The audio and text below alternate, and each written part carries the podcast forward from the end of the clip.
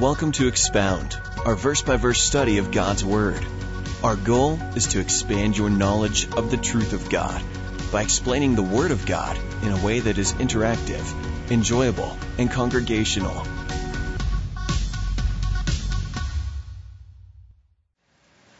Back in 1967, how many of you were even alive in 1967? Okay, hands down. I'm just out of curiosity. How many of you weren't born yet in 1967? Wow. It's like a good half and half or more younger than older. Um, well, there was a movie that came out in 1967 called Cool Hand Luke. Anybody remember that?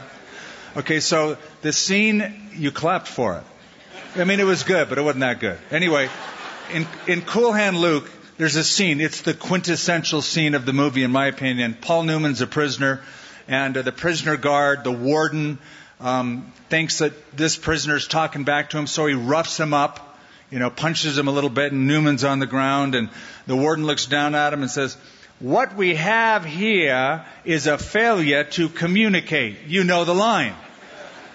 Well, what we have here in chapter 22 of Joshua is a failure to communicate. We're going to see that.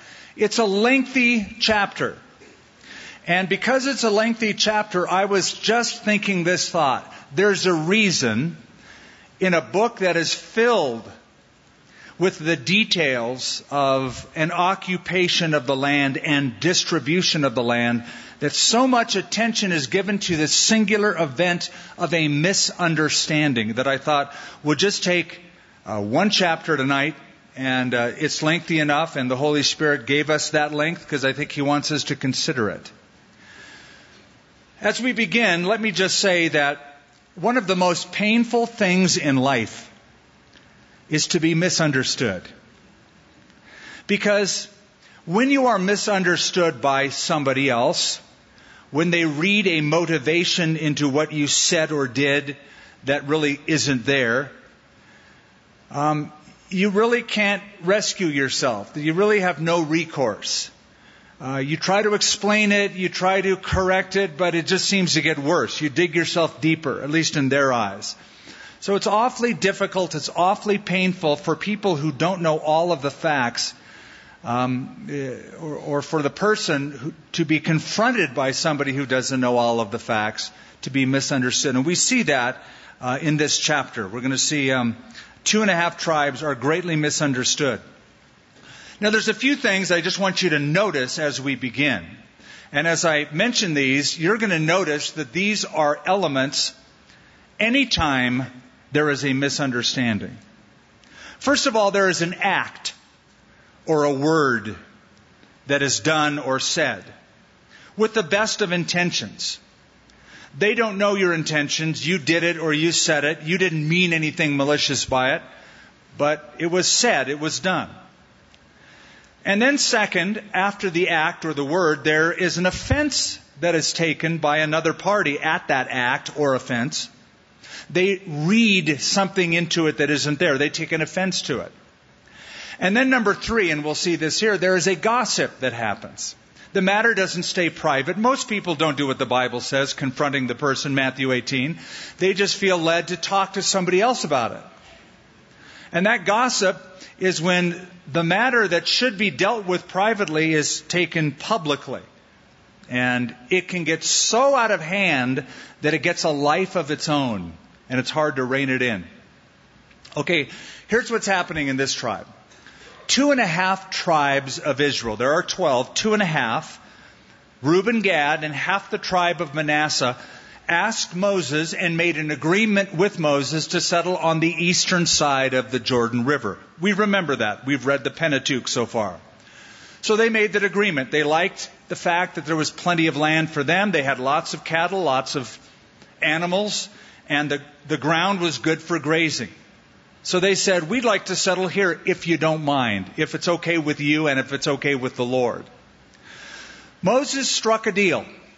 He said, Tell you what, you can have the land that you request on one condition. You have to go over the Jordan with the other tribes and you have to help them settle their portions, their territories. when they have conquered the land and safely settled, at that point you can go back to your families and you can occupy the land. Well, now it's time to go back. Moses here is sending them back. Two and a half tribes are going to leave the area of Shiloh. That's where the tabernacle has been temporarily set up. And they're going to cross over the Jordan to settle where their families and herds are. They have been on the western side of the Jordan River for seven years. That's how long it takes to settle the land. So they left their families there. There was no email going on.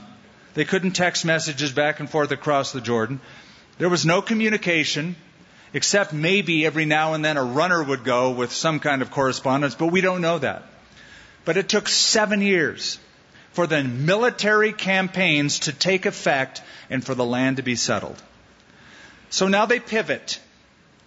They go from a military campaign to domestic life once again.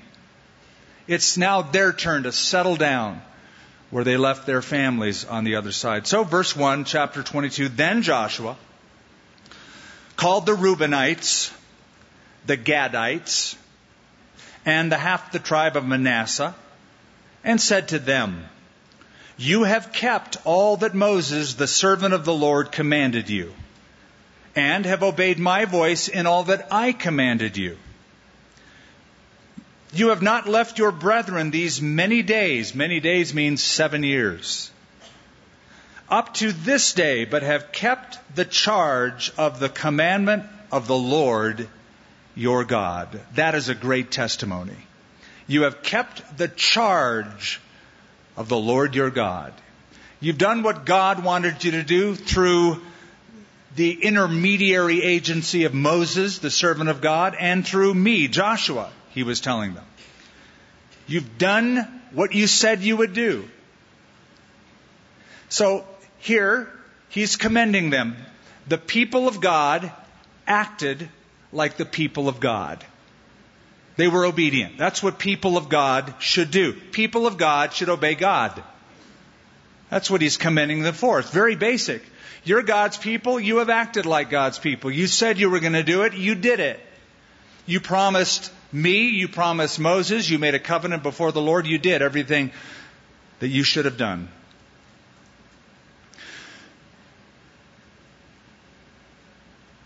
You and I are called to follow the Lord.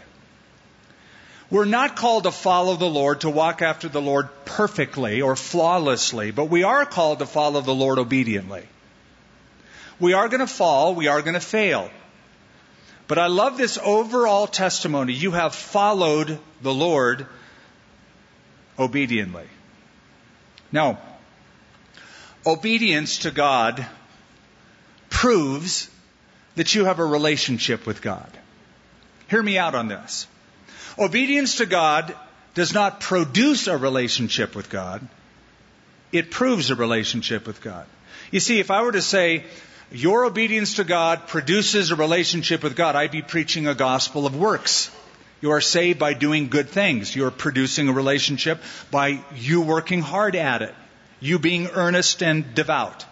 You don't produce a relationship with God by your works, but you prove that you have a relationship with God by your works. That's what Jesus said in John chapter 14, I believe, verse 15. If you love me, keep my commandments. Do what I said. So it, it proves a relationship with God. Obedience is the hard part of the Christian life. Enthusiasm is the easy part. It's easy to get people enthused over an event, to get them excited, to get them emotional. Many people love to emote and to be vociferous and to get into it. But obeying the Lord, that's, that's a different category. What one author called a long obedience in the same direction. I love that book. A long obedience in the same direction. Enthusiasm is always easier than obedience. Who doesn't love to go to a great worship concert? You have a favorite artist, he's there or she's there, you get into it. It was exciting. You were jumping a little bit, you were stoked, you worship God, it was sincere. But the question is, how do you act when you go to your car in the parking lot and drive home? How are you on the roads? What do you say to those you are with? What will you do the rest of the night and waking up the next day? How's the obedience factor? More than the enthusiasm. It's not easy to get enthusiastic about leaving your families for seven years and helping other dudes settle their land. But Joshua says, You've done it. You've obeyed. Now, let me remind you before we move on of a scripture you know you're familiar with, but it's just perfect timing to share this with you. Out of the book of James, James says, But be doers of the word and not hearers only deceiving yourselves. That is, if you just hear a sermon or a Bible study, but you do not put it into practice, you're deceiving yourself. For if anyone is a hearer of the word and not a doer, he's like a man observing his natural face in a mirror. Picture it. For he observes himself, he's checking himself out, and then he goes away and immediately forgets what kind of a man he was. It's a fascinating idea. Most of us have mirrors. Mirrors reveal truth. We have mirrors in our homes. Any of you have mirrors in your homes? You all do. Some of us have many mirrors in our homes. And um, it's not because we like mirrors, per se. But the reason we have mirrors generally is because mirrors tell us the truth about ourselves and therefore they improve our condition. So you look at yourself in the mirror and you go, uh oh, I got to comb that hair. Or you go, uh oh, I got to put makeup on that face. Or you know what, I got to put a dress on or pants on or whatever. I, got, I, I see the truth. So, but imagine now a person looking in the mirror, seeing what needs to have happened, but then goes away and he forgets what he just saw. It could be embarrassing as you go out in public and your hair is like a rooster. Or you forgot to put makeup on. Or you forgot to put those pair of pants on. You know, we've all had dreams of being in the bank and you just have your underwear on and that feeling of embarrassment and insecurity in the dream that you've had. So a mirror serves a purpose, but if you just hear the word, it serves as a mirror to show you what you are really like in comparison to its standard and where by God's grace you need to improve. If you just hear it and don't do it, you're deceiving yourself and you're like the dude who looked at himself in the mirror and forgot what he looked like. So back to the wonderful ratification of Joshua. You've obeyed Mo and you've obeyed me and you've obeyed the Lord, in short. Now, verse 4 of chapter 22. And now, he continues to these two and a half tribes, and now, the Lord your God has given you rest, has given rest to your brethren, as he promised them. That is, the ten tribes are settled in. Now therefore return and go to your tents and to the land of your possession, which Moses, the servant of the Lord, gave you on the other side of the Jordan. But take diligent heed to do the commandment and the law which Moses, the servant of the Lord, commanded you. To love the Lord your God, to walk in all of his ways, to keep his commandments, to hold fast to him, and to serve him with all your heart and with all of your soul. This was the exhortation that would be ringing in the ears of the two and a half tribes as they left the area of Shiloh. Joshua and the ten tribes, and they would walk toward the east. These words would be ringing in their ears. Obey God, love God, serve the Lord, keep obeying Him, keep following Him. Every parent who has a child go away to and move to another town or go away to college, every Christian parent knows what it's like to see their child drive away. It's a sad moment. It's exciting, but it's sad because the parent wonders uh, will that child drift away from the Lord? What's college going to do to that person? What are those courses going to do? What are those friends that they meet going to do? Are they going to keep following the Lord? Are they going to drift away from the Lord? That same sort of feeling must have been in Joshua's mind as he sees two and a half tribes go away to be separated by a geographical boundary of a river. Not easy to cross over. So they're going to be separated. Access won't be as easy. They're going to be further away. Are they going to follow the Lord? Or are they going to drift away from the Lord? So, basically saying your military obligations are over, your spiritual obligations are not. And I love the string of commands. Love the Lord. Walk in all of his ways. Keep his commandments. Hold fast to him and serve him, again, with all your hearts and with all your souls. In other words, as you go, know this. The Lord wants your obedience, but more than your obedience, He wants your joyful obedience. He wants your willful obedience. He wants it to be from your heart. Now, there is a difference between obedience and compliance. You can comply, but not really obey, because your heart isn't in it. My dad gave me many commandments. I complied, but I have to say I wasn't obedient. I did it because I was afraid of repercussions. You've heard me tell about the boy who was disobedient to his dad.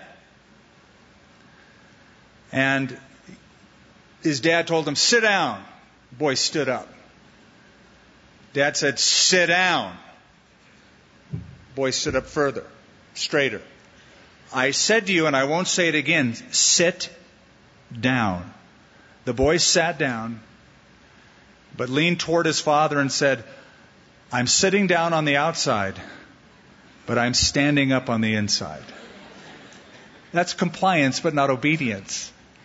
He says, do it with your heart, willful obedience, a joyful obedience. Here's the difference Jonah complied with God. You know the story of Jonah. God told him to go to Nineveh. He wasn't thrilled about going to Nineveh. You wouldn't be either. You know, you know what Nineveh is today? It's Mosul. It's one of the headquarters of ISIS. Now, the Lord told my wife to go to Nineveh, Mosul, and she went with a couple of people from the church here um, recently. But when Jonah was told to go there, he didn't want to go. He went the opposite direction. Okay, you know the story. God strong arms him with a wind and a storm and a fish. And so once he becomes whale barf, he decides, you know, I'm going to I'm gonna do what God wants me to do. I'm, enough of this. He goes and he preaches and he is effective, but he's not happy about it. Because he doesn't want to see, see God forgive those people who hate the Jewish people. He complied, but in his heart he didn't obey. Now compare Jonah to Jacob. Jacob works for his, or for Laban soon to be his father in law, for seven years. Laban was not an easy guy to work for. Do this, do that, lift that, carry this. But it says that he did it for, in exchange for the daughter of Laban. Laban made him work seven years. But here's what the Bible says. But those seven years seemed like a day to him because of the love that he had for her. Love was the motivation. They're going on the other side. Nobody's going to be looking at them from Israel. Do it from your heart. Do it out of obedience, not just compliance. Do it with a willing heart. That's why love is stated first. Love the Lord your God, followed by walk and followed by obey. But do it, he ends it up, with all of your heart and all of your soul in verse 5. Verse 6, so Joshua blessed them. I like that. Gave them his blessing sent them away, and they went to their tents. So they go to their tents to pack up their stuff to go home. Now, to half the tribe of Manasseh, Moses had given a possession in Bashan. That's up in the northern area, opposite the Jordan, opposite Galilee, in the high country on the other side of the Jordan. But to the other half of it, Joshua gave a possession among their brethren on this side, western side of the Jordan westward. And indeed, when Joshua sent them away to their tents, he blessed them. And he spoke to them, saying, Return with much riches to your tents, all the spoils of war in those seven years, with very much livestock, with silver, with gold, with bronze, with iron, with very much clothing. Divide the spoil of your enemies with your brethren. Now, there's a principle in these verses. He says, take all the stuff you've gotten from the spoils of wars and go back home and share what you have gotten in battle with your family and friends. Don't keep it for yourselves, share it.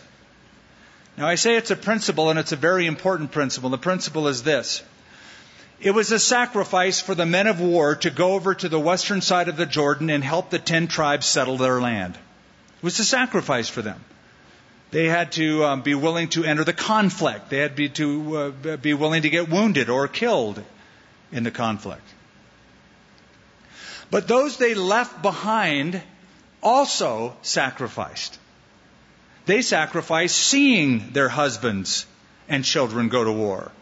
They sacrificed the separation for seven years and all of the loss of momentum of the family unit. So both sacrifice, Joshua's giving them a principle. You share it. Now this principle is reinforced in a few books. I'm going to share it with you now. So when I share it with you then, um, you'll remember it because I'm going to refer back. I always do. I'll make a reference back to this point. Now this is out of 1 Samuel. This is 1 Samuel chapter 30. Uh, I'll just read a couple verses to you. But 1 Samuel chapter 30, David um, conquers Ziklag. Z I K L A G, if you're trying to spell out, if you're taking notes. He conquers Ziklag. He conquers Ziklag because the Israelites lived in it, but the Amalekites attacked Ziklag and all the people in it. So J- David goes after them to recover uh, the people who were taken captive and the spoils of war and bring them back to Ziklag. So when David wins the battle, some of the people that helped David fight the battle said, well, we're not going to give any of what we got in the spoils of war back to the people who stayed in town. We're keeping it for ourselves because they didn't go fight with us. So they're being kind of stingy. Now, somebody has to stay back. Not everybody can go to war. You can't say to your little 10 year old son, come on, get a sword, let's go fight. You have to have women and children and some those, of those people that left to watch it and keep things intact and keep businesses running. But there were stingy people who said, we want it all for ourselves. Now listen to what David said. This is chapter 30, 1 Samuel, verse 24. For who will heed you in this matter? But as his part who goes down to the battle, so shall his part be who stays by the supplies. They shall share alike. Whether you went to war and won the spoils of war, or you stayed behind and let those people go out, you share and share alike.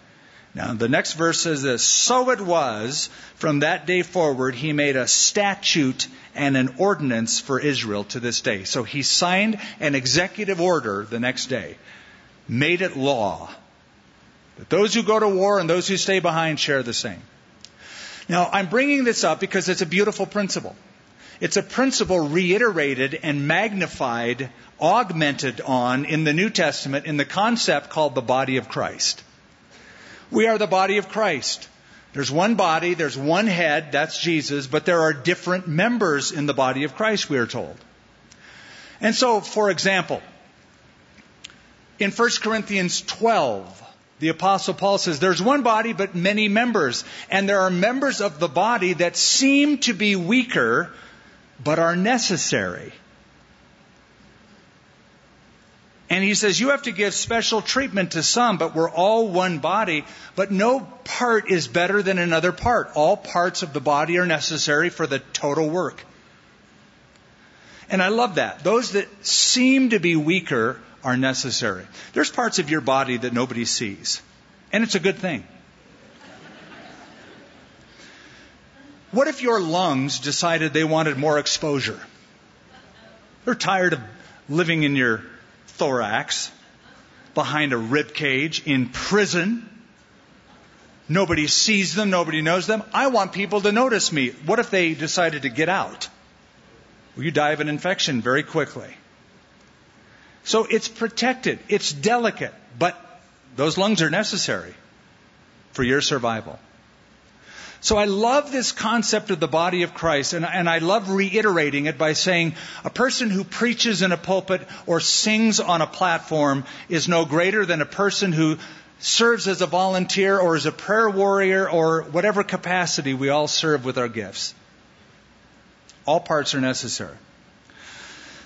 For the last few weeks, I've had this on my finger, and people ask me about it. They go, "So, so what's up? I mean, are you just being like delicate, or you know, like it's high tea or something?" So, um, a couple weeks ago, I was in Hawaii um, doing a marriage conference, um, and I wish I could have a great story for this. I wish I could say, "Yeah, man, I was cliff diving." Or I was paddling out surfing, and then there was this shark, and he went after my finger. But no, I was catching a Nerf football in a pool. Really glorious, huh? It's my war story. A Nerf football, and uh, it's a common injury, the doctor told me, but uh, it's, uh, it's called mallet finger. So when the ball comes at you and just catches your finger just right, it can tweak that little distal interphalangeal tendon and pop it. So the f- finger bends and you can't bring it back up.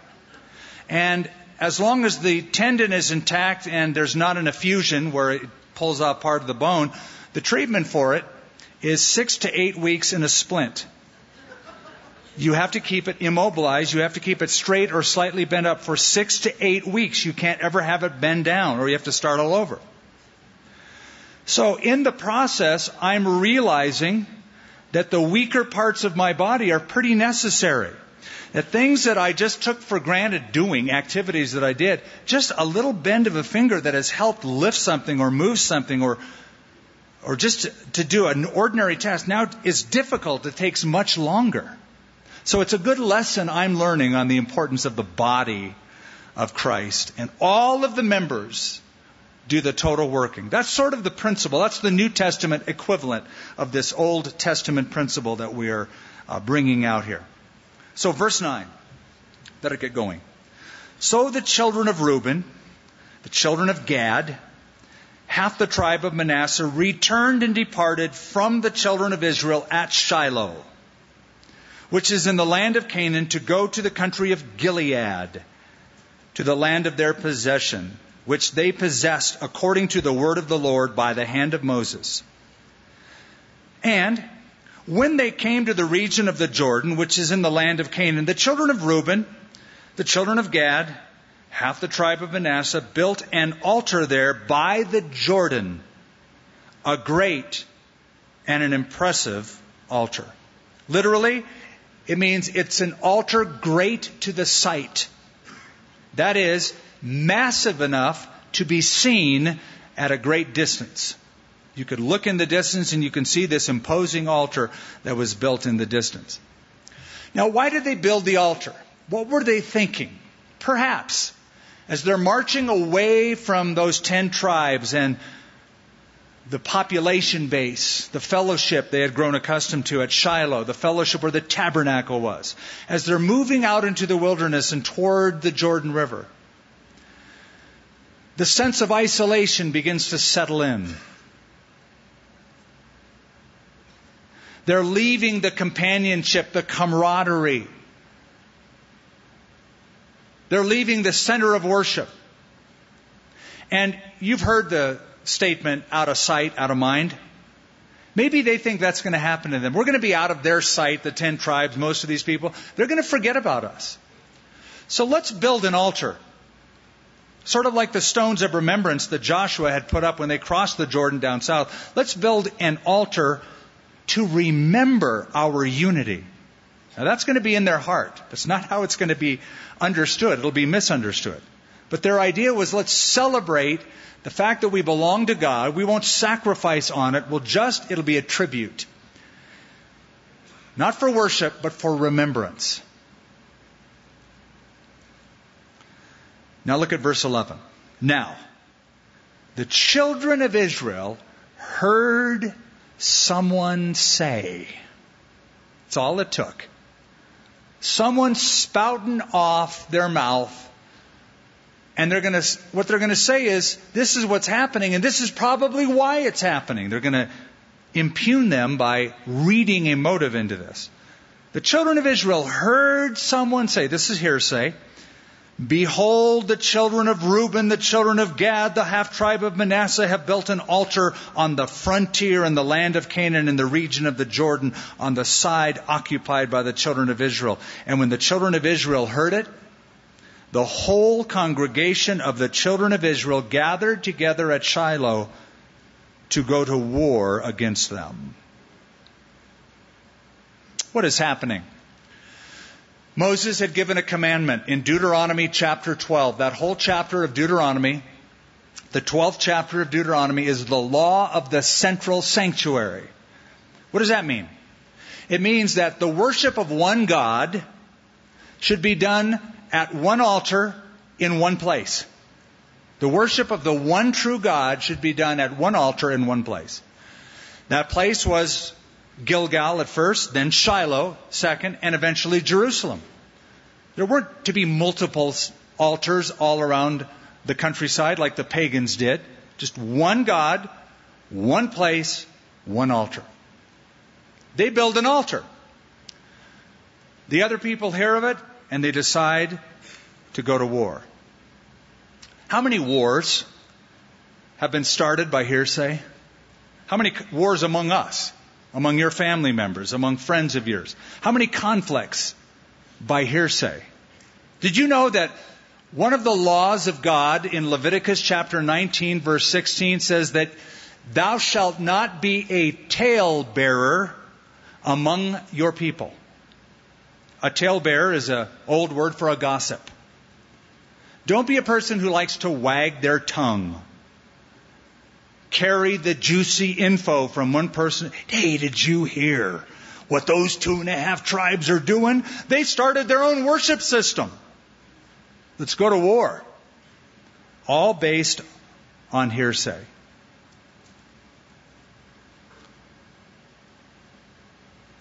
And the children of Israel heard of it, and the whole congregation of the children of Israel gathered together at Shiloh to go to war.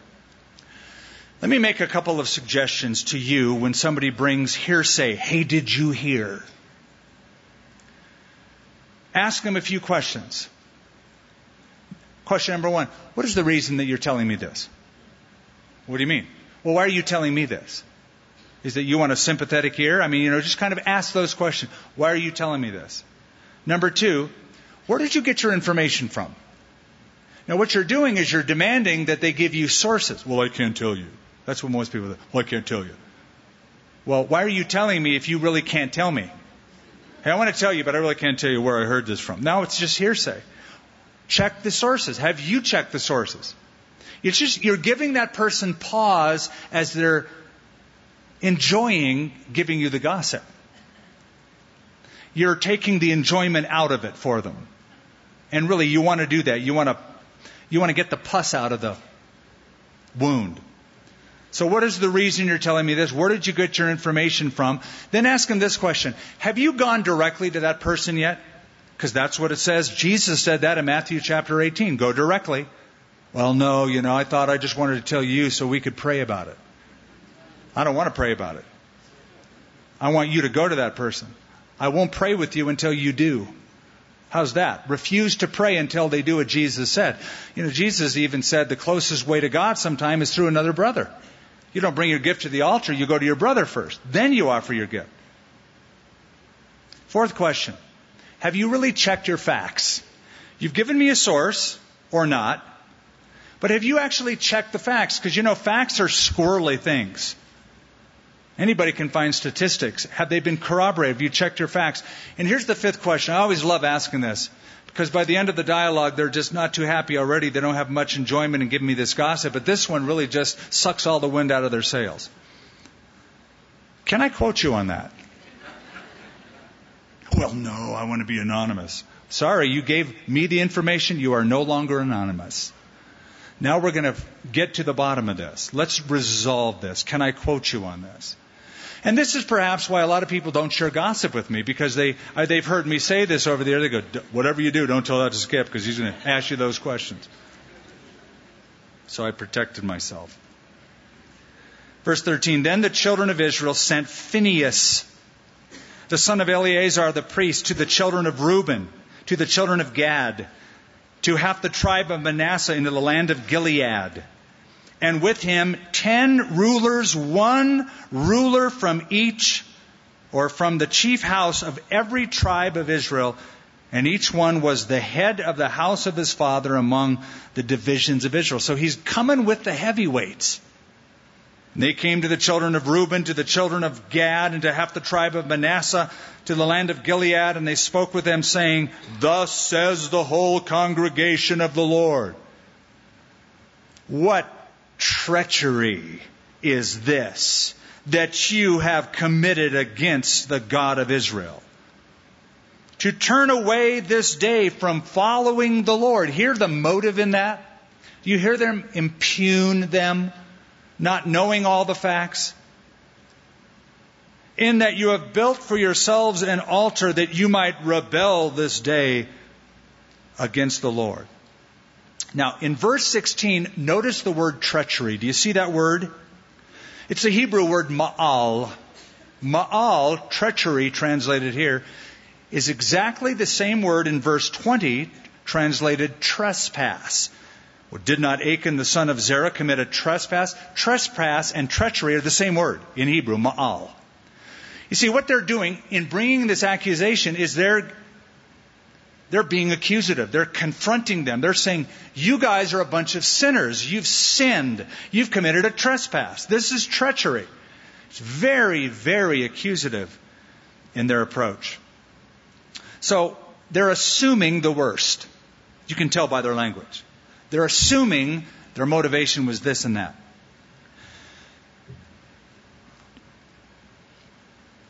All of us hear things, facts, rumors, reports, news bits, and then we draw conclusions based upon what we hear. Unfortunately, unfortunately, our assumption is not a good assumption all the time because it's not based on all of the facts, it's based on just the facts we have heard.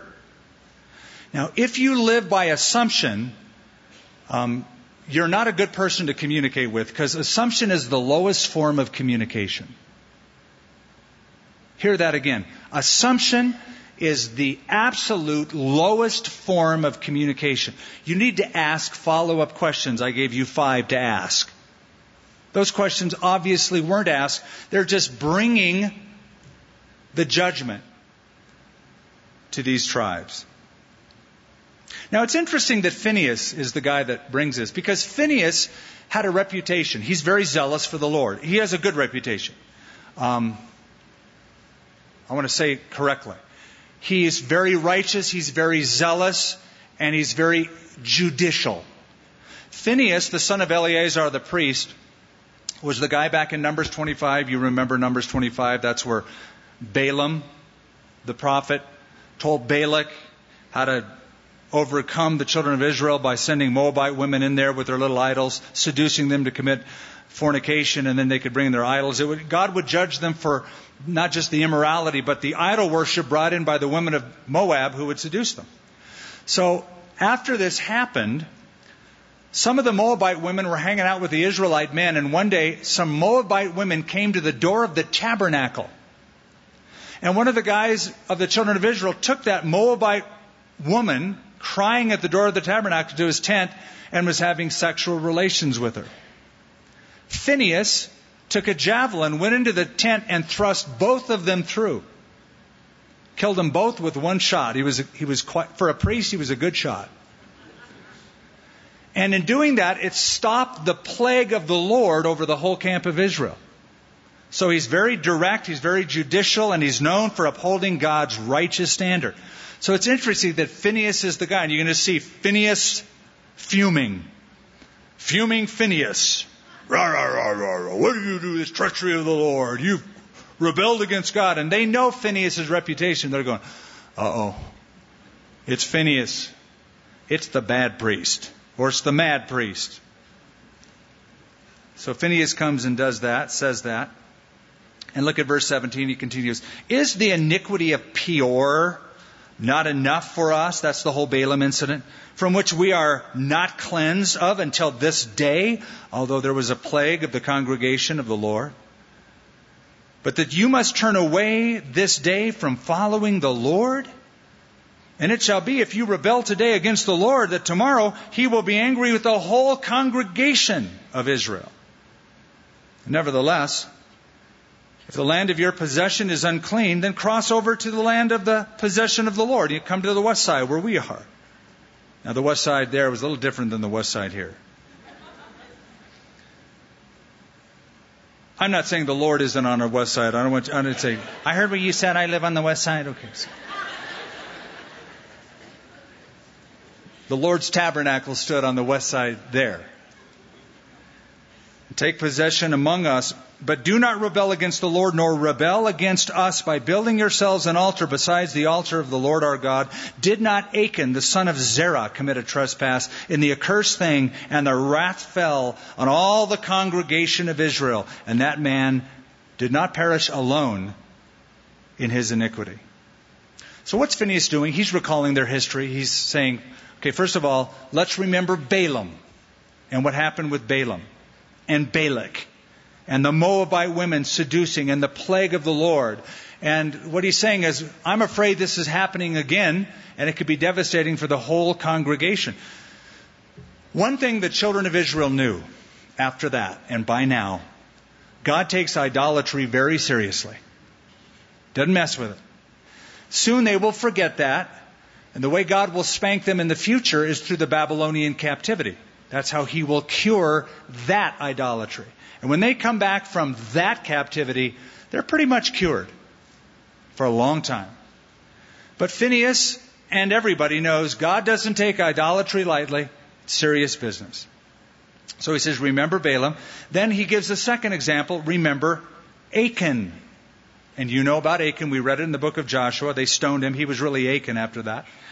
Uh, did not Achan the son of Zerah commit a trespass? And notice what it says. And that man did not perish alone in his iniquity. What he's saying is this. One dude sinned, everybody faced the punishment. Do you get that principle? Do you know that a disobedient child of God is a menace to everyone else around him? Jonah was. He fled from the presence of the Lord. All those sailors on that boat faced the storm, were crying out to their false gods, and they found out Jonah ran away. He goes, You ran away from that God? So one man's sin created a whole mess for a whole lot of people. It's funny, some people are superstitious. Even Christians are sort of superstitious sometimes. So let me give you an example. Uh, I was on an airplane one time and I got my seat and people were coming past me and getting their seat and one gal saw me and she said, "Oh, you're on this plane." She said, "I feel so much better." And she went and took her seat. Now I didn't say it out loud, but I thought, well, that depends, doesn't it? If I'm obedient, it's okay to go, yeah, I'm glad that you're on this plane. But if I was a disobedient servant of the Lord, that plane is the last place you want to be. Think Jonah and those people on that boat. That boat with that Jonah prophet dude, you don't want to be on that boat with that guy at that time. There were 13 ministers traveling on one flight at one time. They were talking together. And uh, Plane took off, was going good, and then it started hitting a storm, and it was kind of rocky and rough. And um, people were buckling their seatbelts, and you could see folks were afraid. And so that group of ministers uh, said to the stewardess as she walked by, "Hey, go tell the captain he's got nothing to worry about. There's 13 ministers aboard his plane." And um, she came back a little while later and said, uh, the captain is glad that he has 13 ministers aboard his plane, but at this point, what he'd rather have is just four good engines. At that point, four good engines were better than 13 ministers. Because you never know what their walk's like. So anyway, uh, one sin created a whole, a whole effect for a lot of people. Verse 21. Then the children of Reuben, the children of Gad, half the tribe of Manasseh, answered and said to the heads of the divisions of Israel, The Lord God of gods, the Lord God of gods. Do you see that in the text? It's an interesting response. He knows, and let Israel itself know. If it is in rebellion or if in treachery against the Lord, do not save us this day. Now, that linguistic construction that we just made note of in that verse is a strong invocation. They're invoking the name of God. Literally in the Hebrew, it reads thus El Elohim Yahweh. Three names said twice. El Elohim Yahweh. El Elohim Yahweh. It's a strong, strong way of saying we are calling God into witness. We are invoking His strong name, even His covenant name, Yahweh, to say, if we have sinned, let Him judge us. We are pure in this. They're appealing to the Supreme Court. The Supreme Court aren't a few justices in Washington, D.C., it's the God who sits in heaven. Verse 23. If we have built ourselves an altar to turn away from following the Lord, or if to offer on it burnt offerings or grain offerings, or if to offer peace offerings on it, let the Lord himself require an account. But if in fact we have done it for fear, for a reason, saying, In time to come, your descendants may speak to our descendants, saying, What have you to do with the Lord God of Israel? For the Lord has made the Jordan a border between you and us, um, uh, between us, your, uh, you children of Reuben, and the children of Gad. You have no part in the Lord. If they say that, uh, so your descendants would make our descendants cease from fearing the Lord. Therefore, we said, Let us now prepare to build ourselves an altar not for burnt offering nor sacrifice. What they're saying is, we built an altar, but we didn't build it for a rebellion. We built it to remember. We didn't build it out of disobedience. We built it out of reverence. We did it so that in times to come, if some of your kids and grandkids and great grandkids accuse ours of saying, you're really not on our side, you're on the other side of the Jordan, you're not following the Lord like we are. There's a place that we can look at and point to and say, there's unity of faith in God and unity of camaraderie and fellowship. That's what all of that is about. It's a symbol. Now, saying that, let me just say this. I still think it was a bad idea. Okay, so they didn't mean anything by it. They're not going to sacrifice animals on it. It's a bloodless altar. But it was a bad idea. It was a bad idea, number one, because God never told them to do it. So why do it? Why just, why like work hard for nothing? God didn't command it. Why build it? God said, build that one in Shiloh and have the tabernacle. That's what He said. Why build this one? He never commanded you. And number two, it just caused confusion. They could have saved the whole mess if they wouldn't have done it. So I believe it was a bad idea. Two and a half tribes divided the nation of Israel by a bloodless altar. Things haven't changed much. In the church of Jesus Christ, in churches around the world, there is a thing called liberal theology, and I don't mean liberal in the sense of Democrat versus Republican. I'm an independent. It's liberal in the sense of straying away from the truths, the basic fundamental truths of the Scripture. Liberal theology. In liberal theology, there's no room for the cross of Jesus Christ. Liberal theologians and liberal churches have no place for a bloody altar called the cross. They have given us a bloodless Christ. And because of that, there's no salvation. So, because of a bloodless altar, they divide the people of God. That, that corollary in the Old Testament is played out even in modern times. Verse 27. Here's why we built it. But that it may be a witness between you and us, our generations after you, that we may perform the service of the Lord before him with our burnt offerings, with our sacrifices, with our peace offerings, that your descendants may not say to our descendants in time to come, You have no part in the Lord. Therefore, we said that it will be when they say this to us or our generations in time to come, that we may say, Here's the replica of the altar of the Lord which our fathers made, though not for burnt offerings, nor for sacrifices, but it is a witness between you and us. Far be it from us that we should rebel against the Lord and turn from following the Lord this day to build an altar for burnt offerings or for grain offerings or for sacrifices besides the altar of the Lord our God, which is before his tabernacle. That is Yahweh's altar in Shiloh. And when Phinehas the priest and the rulers of the congregation, the heads of the divisions of Israel who were with him, heard the words that the children of Reuben, the children of Gad, the children of Manasseh spoke, it pleased them. Then Phinehas, the son of Eleazar the priest, said to the children of Reuben, children of Gad, children of Manasseh, This day we perceive that the Lord is among us, because you have not committed this treachery against the Lord.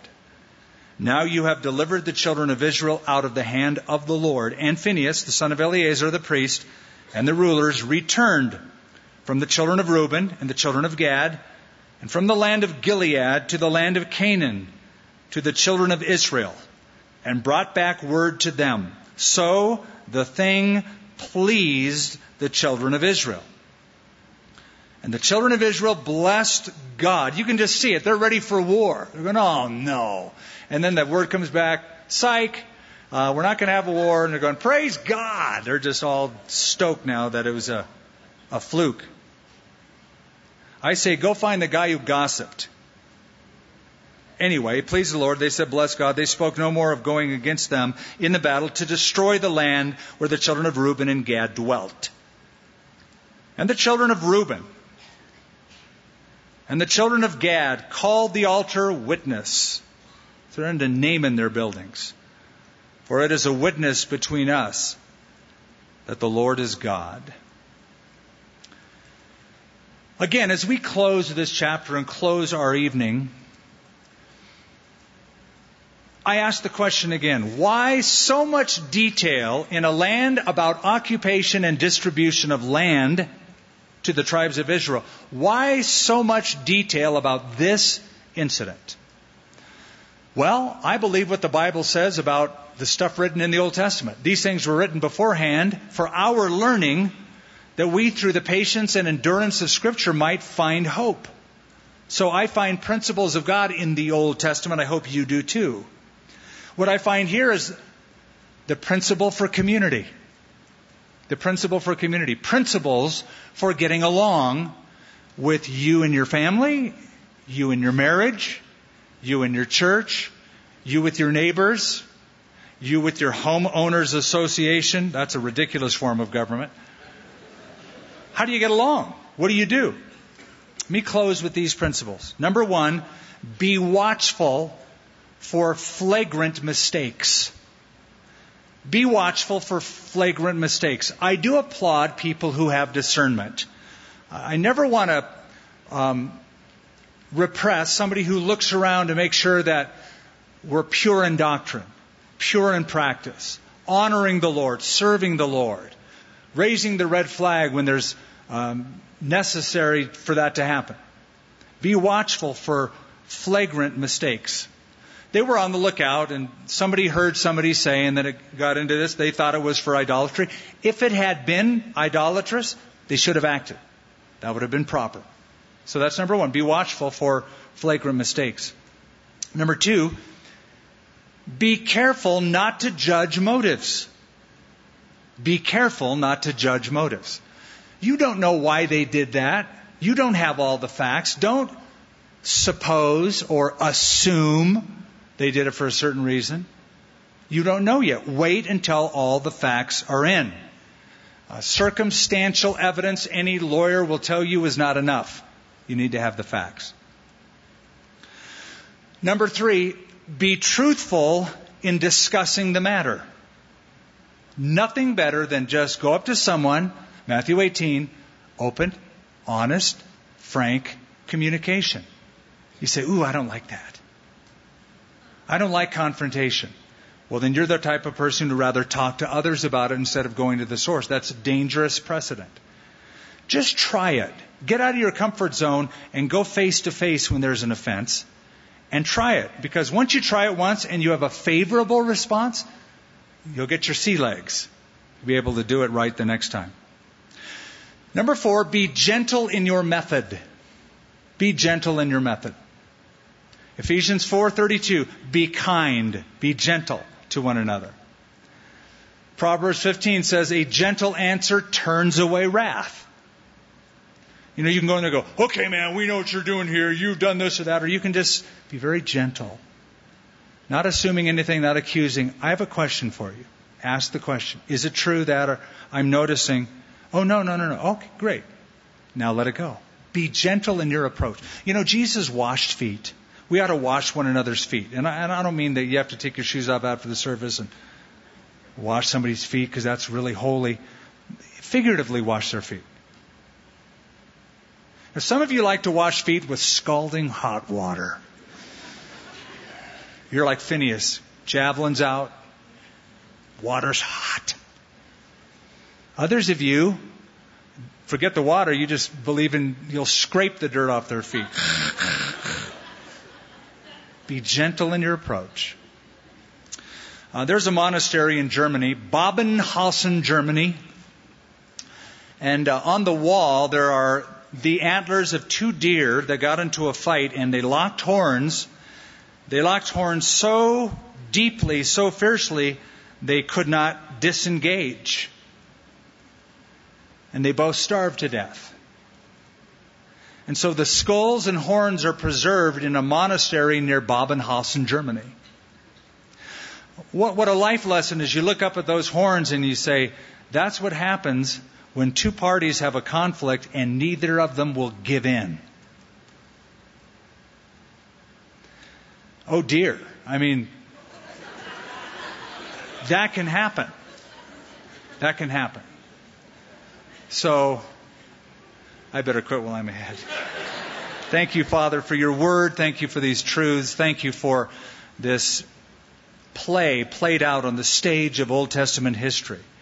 And that detail is given in our Bible. I pray we'd never forget this chapter. One of those obscure chapters, but great graphic lessons of not assuming, not impugning, not accusing too quickly.